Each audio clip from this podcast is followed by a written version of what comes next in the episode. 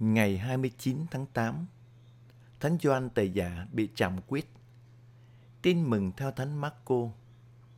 Hồi ấy, vua Herode sai người đi bắt ông Gioan và giềng ông trong ngục. Lý do là vì vua đã lấy bà Herodia, vợ của người anh là Philippe, mà ông Gioan lại bảo ngài không được phép lấy vợ của anh ngài. Bà Herodia căm thù ông Gioan và muốn giết ông, nhưng không được. Thật vậy, vua Herode biết ông Gioan là người công chính thánh thiện, nên sợ ông và còn che chở ông. Nghe ông nói nhà vua rất vân vân, nhưng lại cứ thích nghe. Nhân dịp mừng sinh nhật của mình, vua Herode mở tiệc thết đãi bá quan văn võ và các thân hào miền Galilee con gái bà Herodia vào biểu diễn một điệu vũ, làm cho nhà vua và khách dự tiệc vui thích. Nhà vua nói với cô gái, con muốn gì thì cứ xin, ta sẽ ban cho. Vua còn thề, con xin gì ta cũng cho, dù một nửa nước của ta cũng được. Cô gái hỏi mẹ, con nên xin gì đây?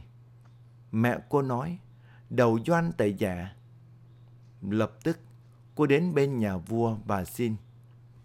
Con muốn ngài ban ngay cho con cái đầu ông Doan Tề Giả đặt trên mâm. Nhà vua buồn lắm, nhưng vì đã trót thề, lại thề trước khách dự tiệc, nên không muốn thất hứa với cô. Vua sai thị vệ đi và truyền mang đầu ông Doan tới. Thị vệ ra đi, chặt đầu ông ở trong ngục bưng đầu ông để trên một cái mâm trao cho cô gái, bảo cô gái trao cho mẹ. Nghe tin ấy, môn đệ đến lấy thi hài ông và đặt trong một ngôi mộ. Kính thưa cộng đoàn, ông Doan tại nhà rao chàng và làm phép rửa tại sông Jordan. Phép rửa của ông là dấu chỉ cho sự hoán cải và biến đổi tâm hồn để đón nhận ơn cứu độ ơn gọi và sứ vụ của ông Gioan được Zakaria loan báo nhân ngày lễ đặt tên cho ông.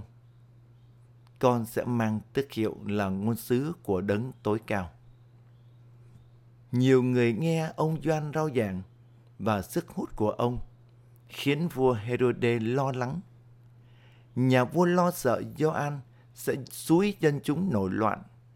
Nếu dân chúng nổi loạn thì ngai vàng của vua bị đe dọa. Ông Gioan trách vua Herode về lối sống vô luân của ông. Herode ruồng rẫy người vợ để lấy bà Herodia, đang là vợ của người anh cùng cha khác mẹ với vua.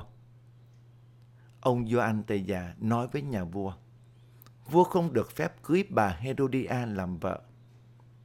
Vua Herode muốn kết liễu cuộc đời của thánh nhân. Nhưng ông sợ dân chúng nổi loạn. Vì dân chúng coi ông Doan tài Giả là một vị đại ngôn sứ. Nhân ngày sinh nhật, vua Herode mở tiệc mừng và mời rất nhiều quan khách. Con gái bà Herodia biểu diễn điệu vũ làm nhà vua yêu thích và hứa ban cho cô bất cứ điều gì cô xin. Cô xin đầu của ông Doan Tây Giả. Vua Herode ra lệnh cho lý hình vào ngục để lấy đầu ông Gioan.